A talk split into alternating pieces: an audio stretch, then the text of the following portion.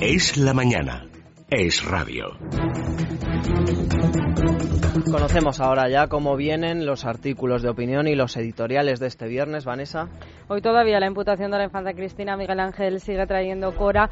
Eh, muchas columnas de opinión y muchos editoriales están dedicados precisamente a las críticas de ORRAC y de algunos medios de comunicación al juez José Castro en su instrucción. Empezamos, si te parece, por el editorial de nuestro diario Libertad Digital que titula Pésimos amigos de la corona y dice que mientras haya un ejecutivo renuente a la regeneración de las instituciones y a la separación de poderes, poco prestigio va a recuperar la corona. Dice que los mismos medios de comunicación que tan largo y responsable silencio han mantenido ante los escándalos de la corona, dice que ahora y que han mostrado y se han jactado del absoluto respeto a la independencia del Poder Judicial, han arremetido este martes contra el juez Castro por haberse atrevido a mantener la imputación contra la infanta. Flaco favor, concluye nuestro diario, están brindando estos cortesanos a la corona. En la misma línea, además, escribe hoy el director de este programa en el diario El Mundo, Federico Jiménez Los Santos, las cloacas judiciales titula y dice que el caso más repugnante de cloaquización ha sido el 11M, pero va camino de igualarlo el caso NOS. Dice que la defensa de la infanta Cristina en este caso, como en el GAL y el 11M, consiste en atacar al juez y a los medios que no acatan una verdad increíble. Dice que acusar públicamente de invenciones, o sea, de prevaricar al juez Castro, como hace ORRAC, es el triunfo de las cloacas del Estado sobre cualquier esperanza de regeneración y además es hundir la corona en el descrédito del que aún no ha salido. Desde luego llama muchísimo la atención esas descalificaciones por parte del fiscal Pedro Rack contra el auto del juez Castro.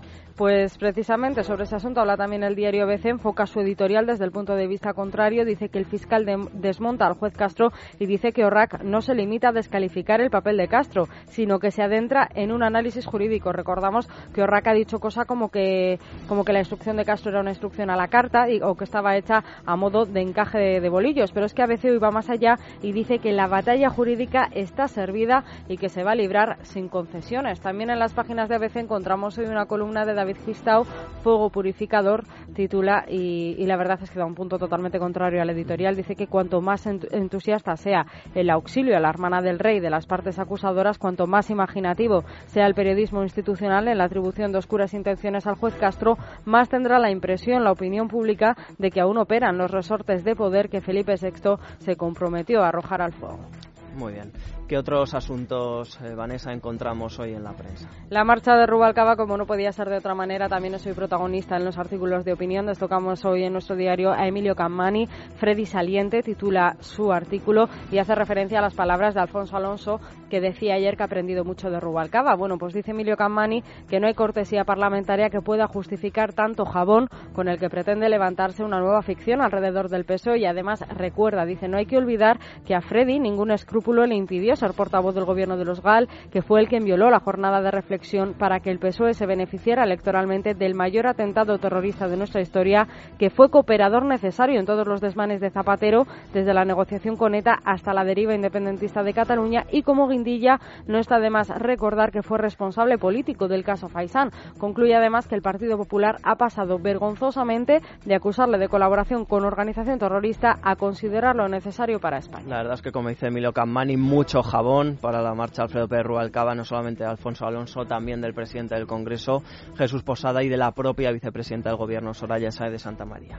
El diario El Mundo Miguel Ángel, en su editorial, también hace un repaso por estas mismas facetas oscuras de Rubalcaba, de hecho así lo titula, pero concluye diciendo que esta doble faceta resume al personaje. Por lo que atañe a su papel en el PSOE hay que reconocer que se trata de uno de los parlamentarios más brillantes, además su probada capacidad para superar etapas y no quemarse junto a sus jefes muestra su habilidad. Dice que Rubalcaba es un auténtico animal político. Y Curry Valenzuela en las páginas de ABC nos desvela, nos desvela otro punto de vista. Dice que Alfredo convocó a la prensa para anunciar que dejará su escaño en septiembre cuando estaba a punto de subir a la tribuna para defender la abstención de su grupo sobre el aforamiento del rey y se pregunta a Curry Valenzuela a qué tanta prisa si ni siquiera era esta era la última sesión de control antes de que el Congreso se fuera de vacaciones. La verdad es que es una pregunta que sería interesante responder porque es cierto que a Rubalcaba todavía si se va a ir en septiembre le quedaba tiempo para hacer este anuncio y a lo mejor ayer no, no era el momento. Desde luego no sabemos con qué doble intención lo habrá hecho Alfredo Pérez Rubalcaba, con qué propósito, pero seguro que lo desconocemos y hay realmente otro motivo por el cual pues anunciaba ayer de repente otra vez su nueva marcha. Hoy Álvaro Martínez titula su columna Un aplauso preventivo, define a Rubalcaba como el hombre orquesta y dice que tres décadas dan para luces y para sombras, que quizá el aplauso de ayer fuese finalmente preventivo, una especie de Dios nos ampare viendo el perfil ideario y maneras de quienes se muestran dispuestos a tomar su testigo. Y hoy la prensa dedica sendos perfiles. A Alfredo Pérez Rubalcaba, prácticamente todos los diarios llevan uno, destacamos el del diario ABC, dice que con él se van uno y mil Rubalcabas, adiós a una trayectoria marcada por el claro oscuro o el del diario El Mundo que dice que se va una asceta de la vida enganchado a la política como una droga. El único diario que hoy previsiblemente se desmarca de ensalzar los errores de Rubalcaba es el diario El País, titula su editorial Un político de altura y dice que Rubalcaba cierra una larga vida de actividad pública cuando se inicia la renovación del PSOE. Ya hemos leído algunos editoriales como eh, enumeran esas oscuridades de Rubalcaba durante su carrera. Sin embargo, el diario El País dice que tras una larga trayectoria coronada por la inteligencia política demostrada en la gestión del final del terrorismo y en los esfuerzos para evitar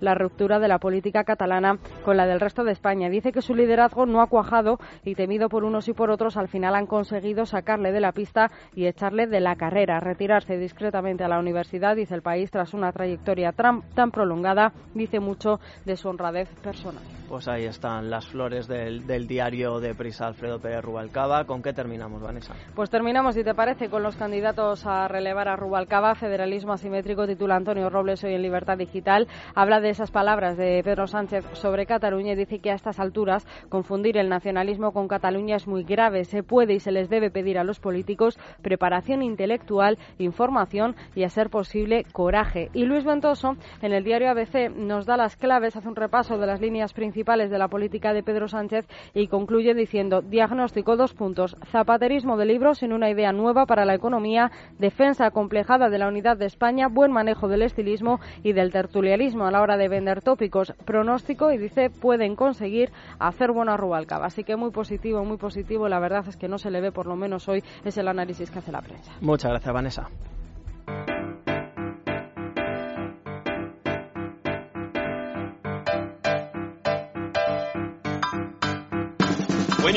Vamos ya con el avance del programa con Silvia Ribeiro. Buenos días, Miguel Ángel. Pues nada, dentro de unos minutos, apenas 10 a partir de las 7 de la mañana, Federico Jiménez Los Santos va a repasar la actualidad de la jornada, hoy muy marcada por dos asuntos, la visita de los Reyes a Cataluña, donde entregaban ayer los premios Príncipe de Gerona y donde coincidieron con el presidente de la Generalidad, con Artur Mas, y sigue coleando también el auto del juez Castro en el que se imputa a la infanta Cristina. El fiscal Orrac ya ha presentado su recurso y de eso hablaremos, de estos asuntos y de otros en nuestro tiempo de tertulia a partir de las ocho y media, hoy con Pepe García Domínguez, Eduardo Inda y José Raga. Ya saben que ustedes también pueden opinar. Si quieren participar en nuestro programa, pueden hacerlo de dos formas.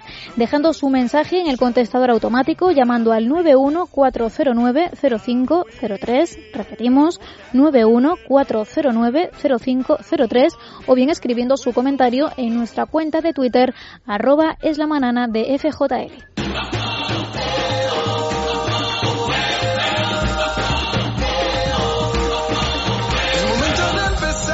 Y en la segunda parte del programa, como cada día, nos espera a partir de las 10 de la mañana el magazine. Hoy nos van a acompañar en la mesa de Crónica Rosa Beatriz Cortázar y Rosa Belmonte y van a abordar asuntos como por ejemplo la presencia de la periodista Mariló Montero en el besamanos de los príncipes Felipe y Leticia la pasada semana. Su presencia, como decimos, atrajo muchas miradas, sobre todo de los hombres allí presentes. Se habló de las transparencias de su traje y se ha mostrado ella muy sorprendida porque, según dice, más púdica no pudo ir y dice que le faltaba la toga de monja.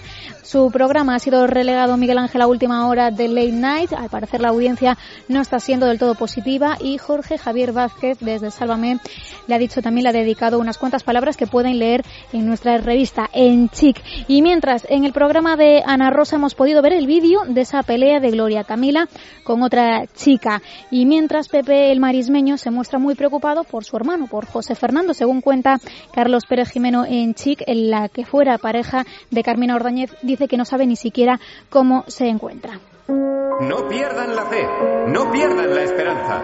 El sueño americano les espera. Y ahora Es mi hermana. Tendrán que deportarla. Magda. Escuchan un fragmento del tráiler de la película El sueño de Ellis, uno de los estrenos de esta semana del que nos va a hablar Andrés Arconada a partir de las 11 en el patio de butacas. Si prefieren teatro, deben estar muy atentos a las recomendaciones de Ayanta Barili. Y Marta Bacarizo nos va a recomendar en el espacio de música lo último de First Aid Kid, la canción Stay Gold. Si prefieren la literatura con Andrés Amorós, a última hora antes de despedirnos. Muchas gracias Silvia. A las 7 en punto de la mañana estará con todos ustedes el director de este programa, Federico Jiménez Los Santos. Les dejamos con las noticias locales y regionales. Es, es radio.